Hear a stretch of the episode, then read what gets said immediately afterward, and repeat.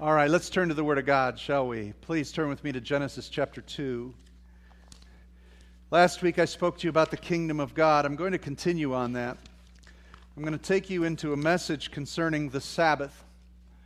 I call this the Sabbath rule, and that's a little play on words. The Sabbath rule. To many believers, to Old Testament saints, to Pharisees, folks of the Old Testament, if I were to say the Sabbath rule, you would consider the law of God. And the fourth command to follow the Sabbath, keep it holy. And that's the rule. And the Pharisees were so careful to live a righteous life and be uh, so right with God by the rule of the law that they had forgotten what the law was for. The law was given to us to show us the glory of God and the perfection of God, and in obedience to that, finding his heart, we would love him with our whole heart, mind, soul, and body. But the Pharisees added to the rule of the Sabbath more rules. And so, if we're to speak of the Sabbath rule, they would say, well, you can't walk past a mile, you can't do any work, you can't carry this many piles of sticks, you cannot tie a knot unless you tie it with one hand. That's not easy. And so they, they put these rules around the rules of the law so that they'd have an extra protection barrier, so that if you even failed that rule, you still didn't break the law of God. But what they did is they instilled all these ideas that missed the heart of the law. And so when I say Sabbath rule, to many people it means obey, obey, do this, do that. And what I want to share with you this morning is the true heart and essence of the Sabbath. Because the true heart and essence of the Sabbath is the rule of God's reign and authority. The Sabbath rule is the sovereign God ruling over our lives and within everything of our being. That's what the Sabbath rule is God's reign. Let me prove it to you. Uh, I like what Habakkuk says The Lord is in his holy temple. Let all the earth be silent before him. What, what does God do in a temple? In Eastern thought, they understood that the universe was run from the throne of God and that God was in the center of the universe, and as he sat upon his throne, he ruled and reigned all aspects of creation and all activities. So when God is in his temple, he is upon his throne and ruling and reigning in the universe. Now that's the concept. So that's why many cultures and people would build temples in their cities and in their countryside because they would build a temple because they wanted their God to sit on the seat of authority for their nation and for their people and rule over them. That's why you built a temple. But the God of Israel revealed himself to Abraham, Isaac, Jacob, Moses, and the people of Israel to tell them he is the only God. And as he gave the revelation of who he was, he spoke it to Moses. And Moses wrote this in the book of Genesis. Now, you need to get that Eastern mindset to begin to understand what God is trying to say in the creation account. We're Western people we are ruled by science and materialism. And so when we look at the book of Genesis, we think of it purely as materialistic and scientific. And so when we see that God said, Let there be light, we go, Okay, there's the energy, and there's light. And then he created darkness and light separating into the first day. That's a 24 hour period. God made the lights. God made this. God made that and we look at how God made material things. But if you would look at an Eastern concept, Genesis chapter 1 is not about strictly materialistic God making sun, God making moon, God making birds, God making fish. It's about God preparing his throne and his temple to reign upon. In day one, and day two, and day three, and day four, seven days, he built the universe so that he may sit in the temple of the universe and rule and reign over his creation. Genesis chapter 1 is about God building the throne of the heavens, his throne. Let me show you this. Look at Genesis chapter 2. It says this By the seventh day, God had finished the work he had been doing. So on the seventh day, he rested from all his work. Then God blessed the seventh day and made it holy, because on it he rested from all the work of creating that he had done. Our mindset is, that's a lot of work. He needs a break. God just finished six days of work. Dude, that took a lot of effort. making fish and making birds and making animals and then packing dust together and making people. This is hard work. So God needed a break. And so what he decided to do was take the seventh day off. Wow, I'm glad because that gives us the seventh day off too. And I don't have to go into work. We like that. But see, what we're missing from the Eastern mindset is when it says that God rested, that has nothing to do with God not doing anything. What it means is he created all of these things so that his throne in a, in a physical world would be established over the universe. And that what it means by he rested is he took his position of authority over the cosmos. That's what this verse means. He took his authority over the cosmos on the seventh day. If you'll look throughout Scripture, you'll see that it took seven days to prepare for the temple that Solomon built for dedication. They would spend seven days in preparation for the dedication of the temple, dedication of the tabernacle. It was God's presence seated there. And that's what creation is, in fact. Let me prove it to you. Isaiah 66 says this This is what the Lord says. Heaven is my throne, and the earth is my footstool. Where's the house you'll build for me? Where will my resting place be? Has not my hand made all these things, and so they came into being? What came into being? His resting place, his temple of authority. He sits in the heavens, and the earth is his what? Footstool. And so, what happened in creation, what happened when he pronounced Sabbath or the day of rest, he stopped his preparation of preparing his temple and on the seventh day took the throne of that temple. The earth is the Lord's and the fullness thereof. God isn't resting, He is seated in authority and working to pr- bring his glory to bear in all of creation. That's what's meant by the Sabbath. And so, what we need to do for the Sabbath is recognize the sovereign work of God. Let me prove it to you a little further. Let's go to the Psalms. Psalm 132, verses 7 and 8. Let us go to his dwelling place. Let us worship at his footstool, saying, Arise, Lord, and come to your resting place you and the ark of your might. So, what is a resting place to God? The place of his dwelling, the place of his tabernacle, or the place of his temple. It's where the seat of authority is. And so, what the writer of the Psalms is saying, we know that you've taken authority over all creation. You've said on the seventh day you rested or took authority. The earth is your footstool, the heavens are your throne. You are sovereign over all these things. And so, when God spoke to Israel and said, Make me a tabernacle, how many of you remember what the tabernacle was a model of? Anybody? Anybody? Anybody? The throne room of heaven, right? God told Moses, You need to be extremely careful how you make this thing. I want you to follow it exactly because it represents the throne room of God. It's a model. Why did he want Israel to have a model of the throne room of God? Because he wanted to dwell on the throne over Israel.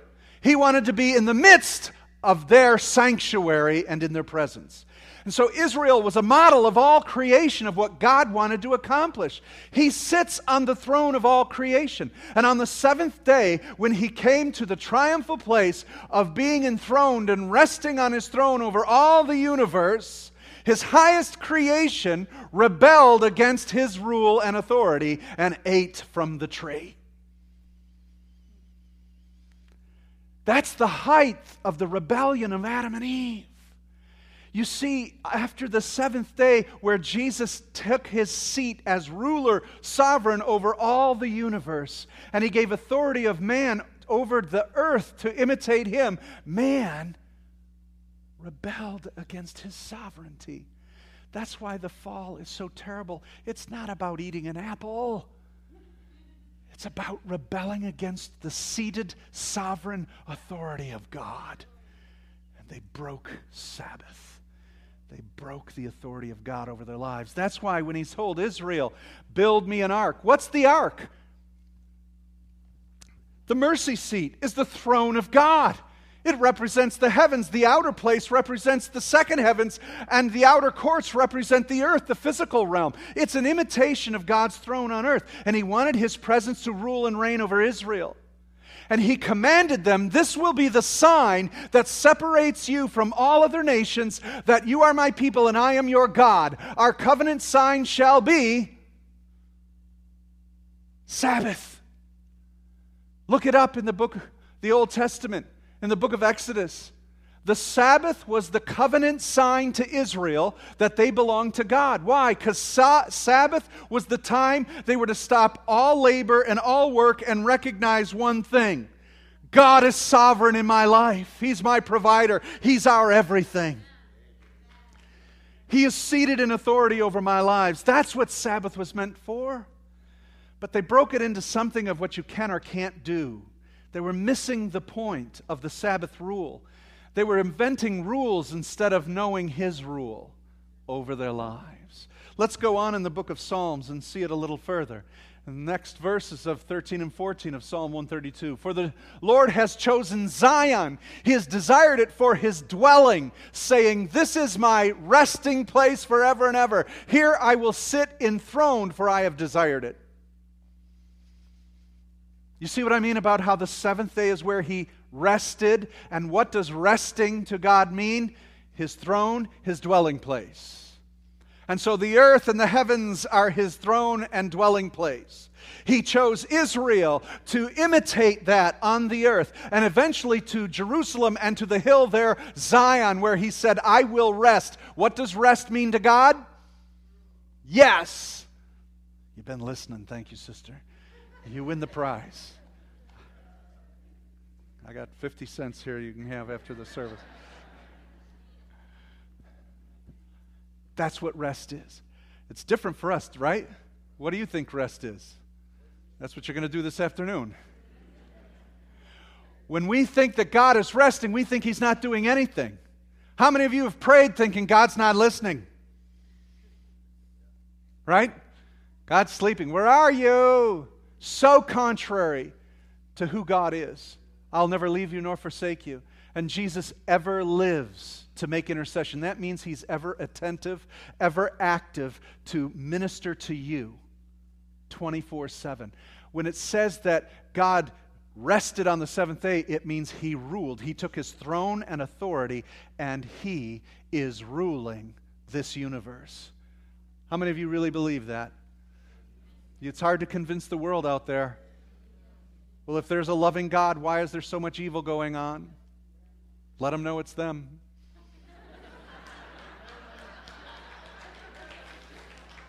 Help them out. Help them out.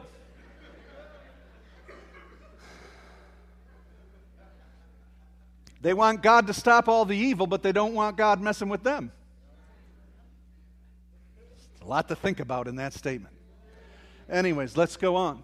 So, the resting place for God, he said it's in Zion. Isn't that beautiful? Because the Sabbath also points to the victory that Jesus brought. He said, If there is anyone weary or heavy laden, let him come unto me, and I will give you rest. I will let you know and understand the sovereign rule of God. Jesus died for our sins, was buried, and he broke the power of death in the grave, rose from the dead, and is what? Seated at the right hand of God in all authority and power has been given unto him in heaven and earth and below the earth. Does that sound like he is at rest? He is at rest by ruling. That's what that rest is. It's done, it's over. Didn't he say something like that? It is hmm, finished. Right? And so Christ is ruling and reigning right now. He is at rest, but it's the rest of a king who sits on his throne. He doesn't have to worry about a next election. He's not warring against an enemy to overcome. He is ruling and reigning on his throne. And he will come again. And where is he going to return to? Where will his feet land? Mount of Olives, which happens to be in Jerusalem. It's like the next hill over to Zion where he will enter into the eastern gate and he will establish his kingdom forever. And when you look in the book of Revelation, you'll see the new Jerusalem coming down from heaven. And where will it land? Where will it sus- suspend? Over Zion, where his throne will rule and reign forever. And we are in the midst of that and what's going on. So, the Sabbath, brothers and sisters, is not a, a book of rules, it's a celebration of His rule in our lives. Because where has the new temple been established? In us. And where does the authority of God rest now? In us. And so the Holy Spirit seated, and we have rest from our labors and from our works of trying to be righteous because the King of righteousness has taken his seat of authority within us that we may have peace with him. So there's really three keys to the Sabbath rest and the Sabbath rule of God in our lives. And this really helps us understand what we should be doing in pursuing the Sabbath of God. And it starts with these three things God's reign, God's provision, and God's redemptive purposes.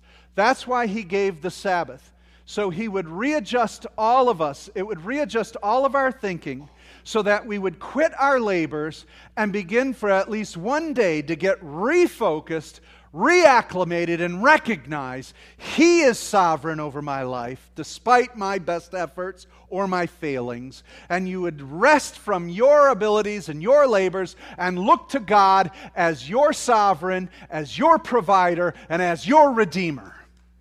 That's why we need a Sabbath rest to get ourselves back together again. That's why we meet as a bunch of people. Look at you. You're all a bunch of people. We're all here together to learn this, to know this, to worship God. We sang songs, and while we're doing that, we're remembering God is on his throne.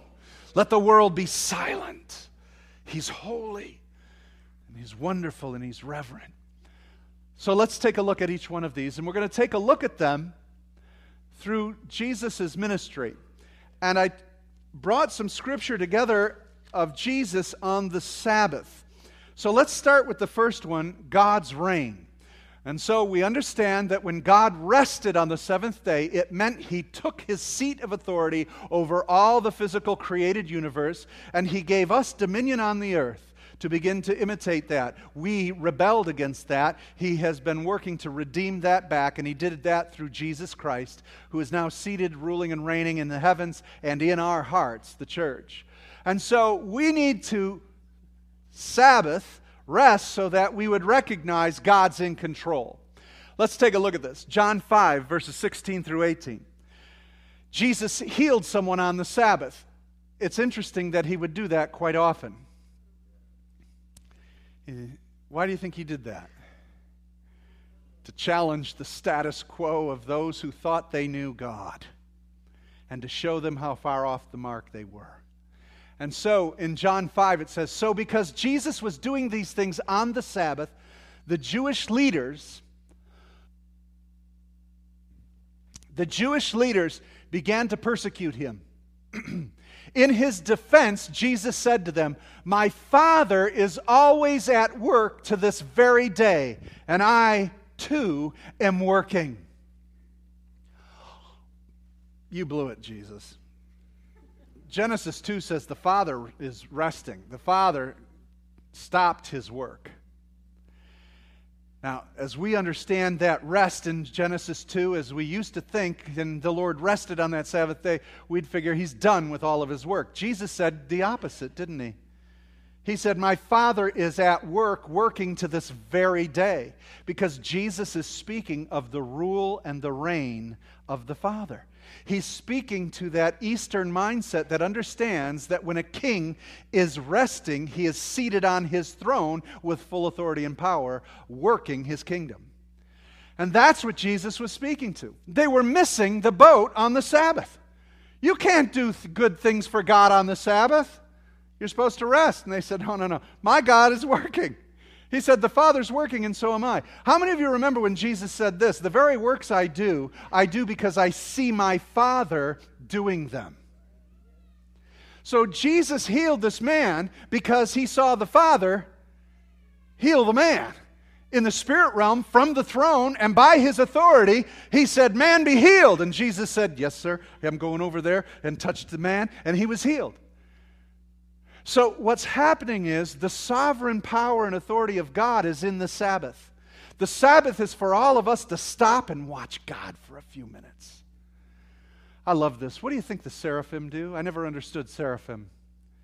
You know, seraphim, Isaiah chapter 6, they're high and above the throne, right? They've got six wings, two to fly, two cover their feet, two cover their eyes because they're in the holy presence of God. And they are just above the throne going, Holy, holy, holy is the Lord God Almighty. Help me out. The whole earth is filled with His glory. You get it? They're above the throne room of God and he is commissioning and calling and declaring the earth to display his glory. And that's what the seraphim are doing. Wouldn't you love that view? I would love that view. I know they got two, two wings over their eyes, but I'm figuring every now and then they're going like this. I mean, that's what I'd do. What a view from there. But you see, God is at work. God is at work. God has never left you alone. God has never denied this earth. God has a plan, brothers and sisters. We don't understand it, we don't know it. And so when we think God's not working, we labor harder. He says, Take a break, won't you?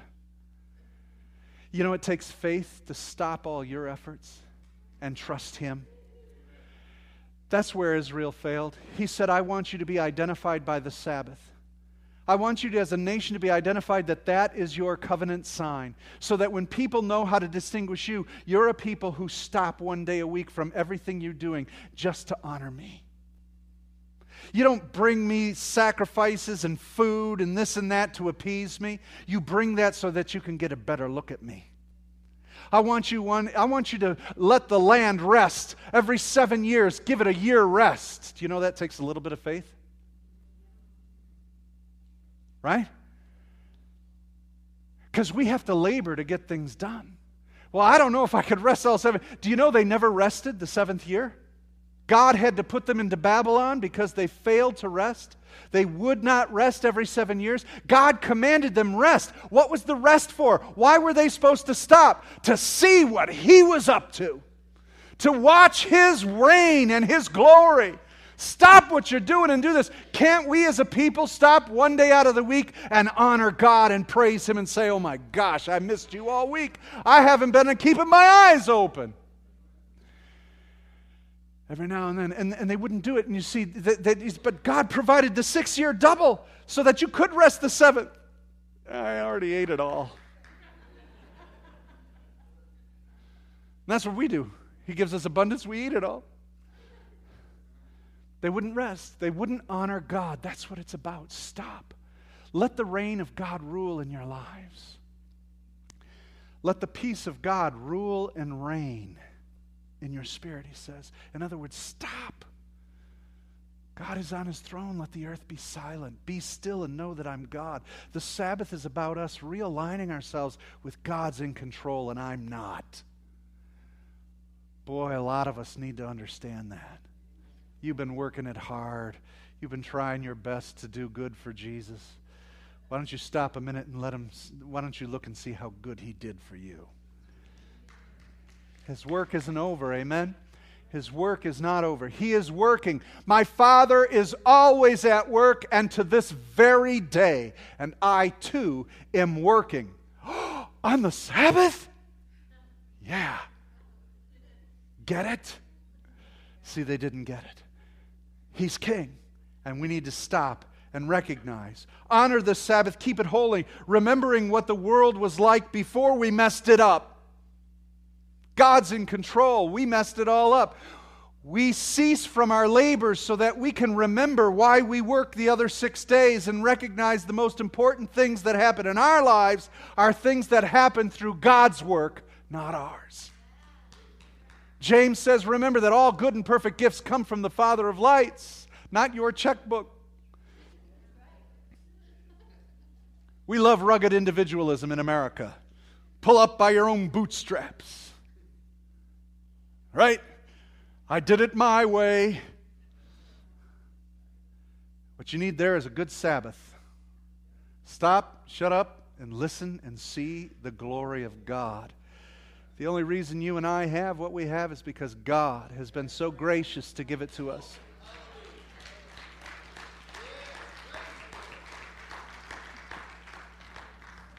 No matter what evil has come against us, life, death, nothing can separate us from the love of God. And we've got to remember that.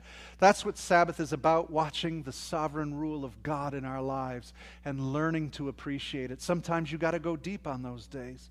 Sometimes you've got to understand God in a deeper way than you ever thought.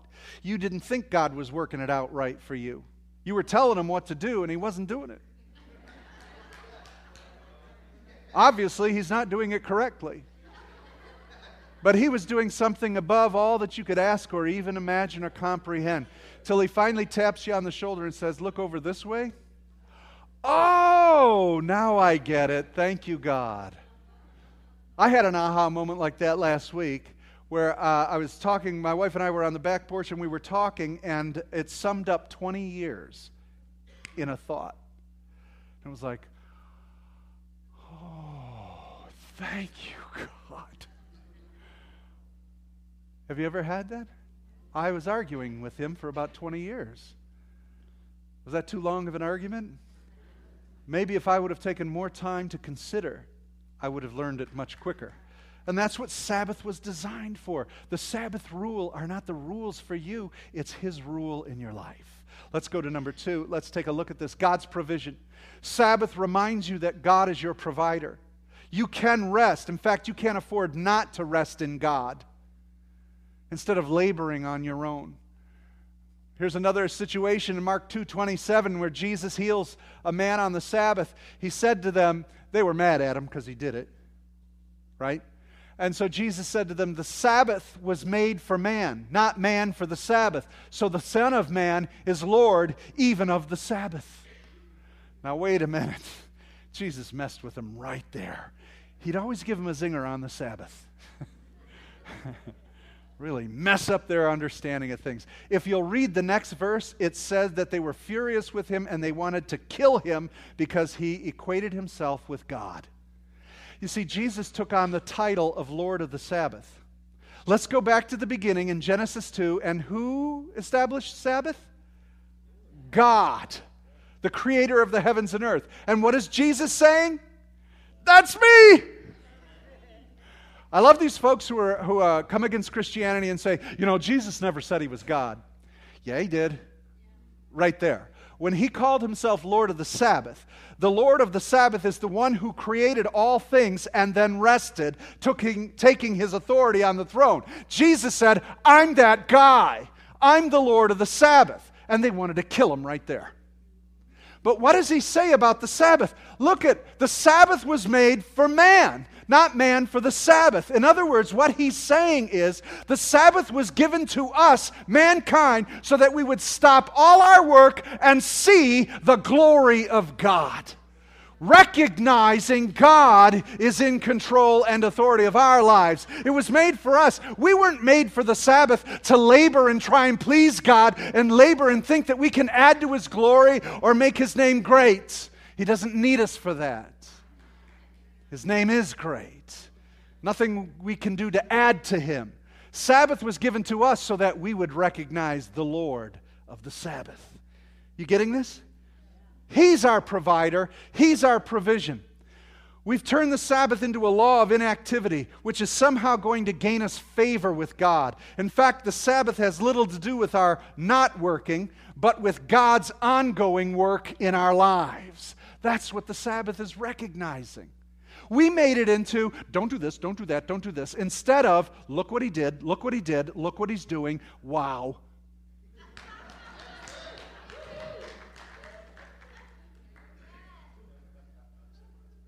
Haven't you ever been with someone you love and they said, you know what, could you stop doing that and just sit with me for a while?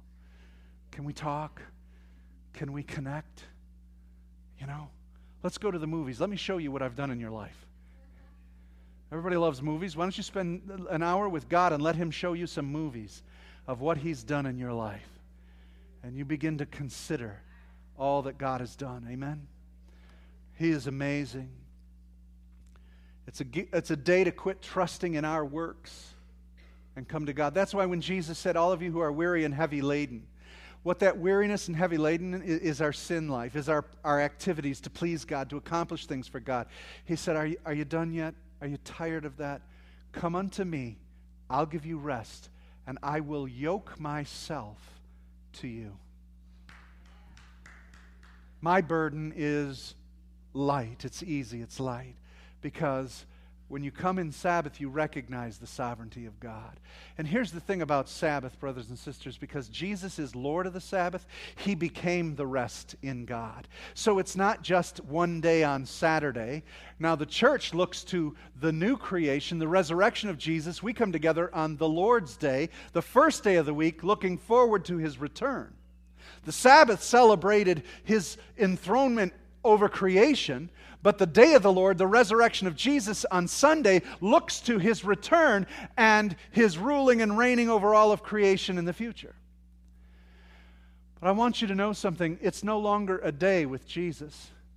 My, sa- my Sabbath is Saturday, my Sabbath is Sunday, my Sabbath is Monday, and I Sabbath rest on Tuesday, and I look at the glory of God on Wednesday, and the Holy Spirit stirs me up on Thursday. Friday's my Sabbath too, and I'm back on Saturday. Every day is a Sabbath rest in Christ because I have the Holy Spirit in me, revealing His constant, present intercession and glory. I am always at rest with God, and I can always magnify and exalt His name. That's Sabbath. Let's go on. When we try to work, this is typically what happens.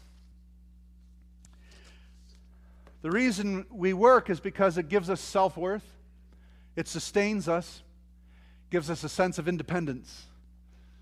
I could take a poll right now of all of you that lost your jobs. Many, many folks here have lost their job. And what was the first thing that happened to you?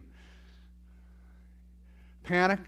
Where am I going to sustain? What am I going to do with money? Your self worth went really low. This is one of the main things that really brings men into depression.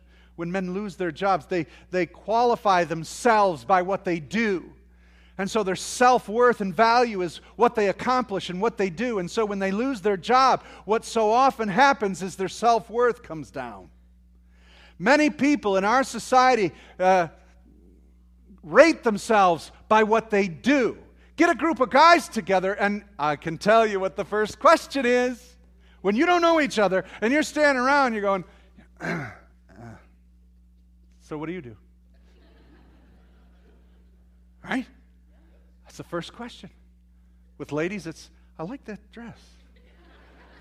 That's provision, number two. They're, a, they're in that area. but the Sabbath is here to tell you that your self worth is not in what you do, it's in who you know I am. Your sustenance is not by your ability, but by my provision. That's what Sabbath tells you. And your independence is broken off because you're honoring Sabbath, saying, I am not independent and on my own. I am covered by a God who will never leave me nor forsake me. The Sabbath reminds you again that God is your sustainer, your provider, your value and worth, and that you are dependent completely on Him. Now, that's the truth, isn't it? Can you see how this works completely against the spirit of America? This is what America values itself on. And it's so contrary, this culture that we're in is so contrary to the culture of Sabbath. to the culture of honoring God as my value, my sustainer, right? My worth and my dependence upon Him. That's what it does. Now let's go to the third point. He's a God of redemption. We go on to Mark chapter 3, and Jesus again heals on the Sabbath. that rascal, he just, he's just messing with them. He's got to break down their thinking and their concepts. Has God ever done that with you? Has God ever messed you up?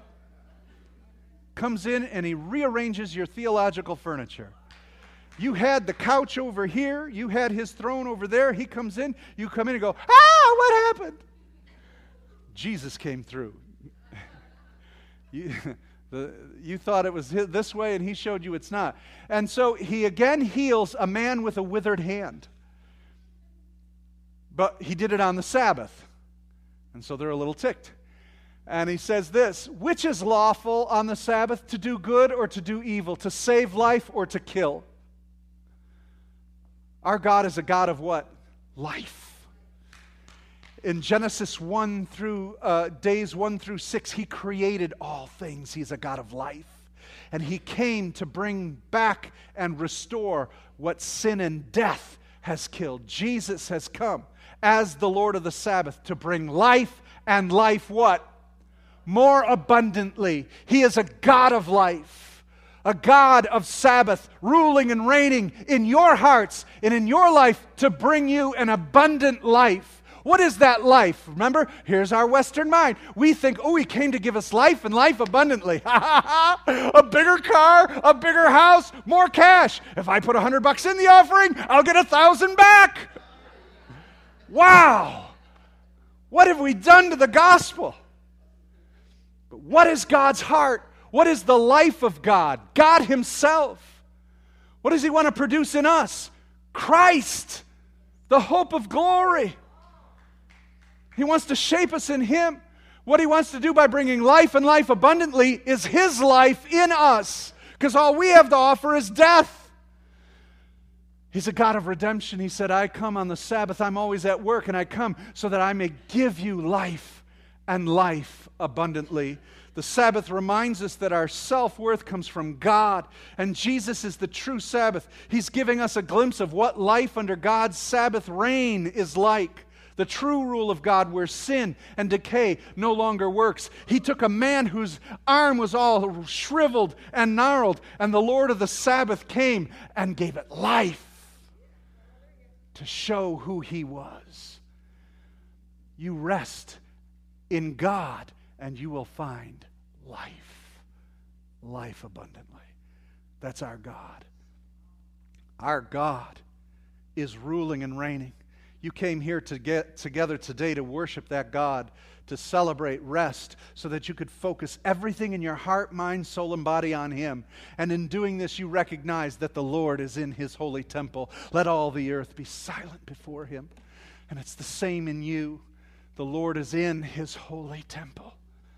Let your mind, let everything else bow before the thoughts and the word of the Lord. Brothers and sisters, we're trying to understand that as we come together in worship. Some people are upset, you know, we don't let water in the sanctuary or cups or coffee and all that.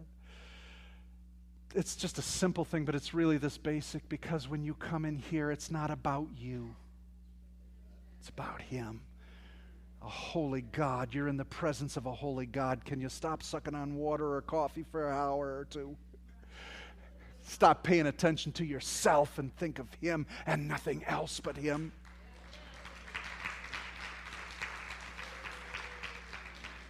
Can you stop thinking about what you're going to do later today? Can the songs captivate you? Can you be taken in by the word of prophecy? Can the word of God amaze you to where you're just filled with the presence of God so that you have brought life and rest and healing and deliverance into your being? That is what God meant for Sabbath. The Sabbath rule is not all of the activities you do, it's recognizing what God has done for you. That is the rule of the Sabbath. Let us bow our heads.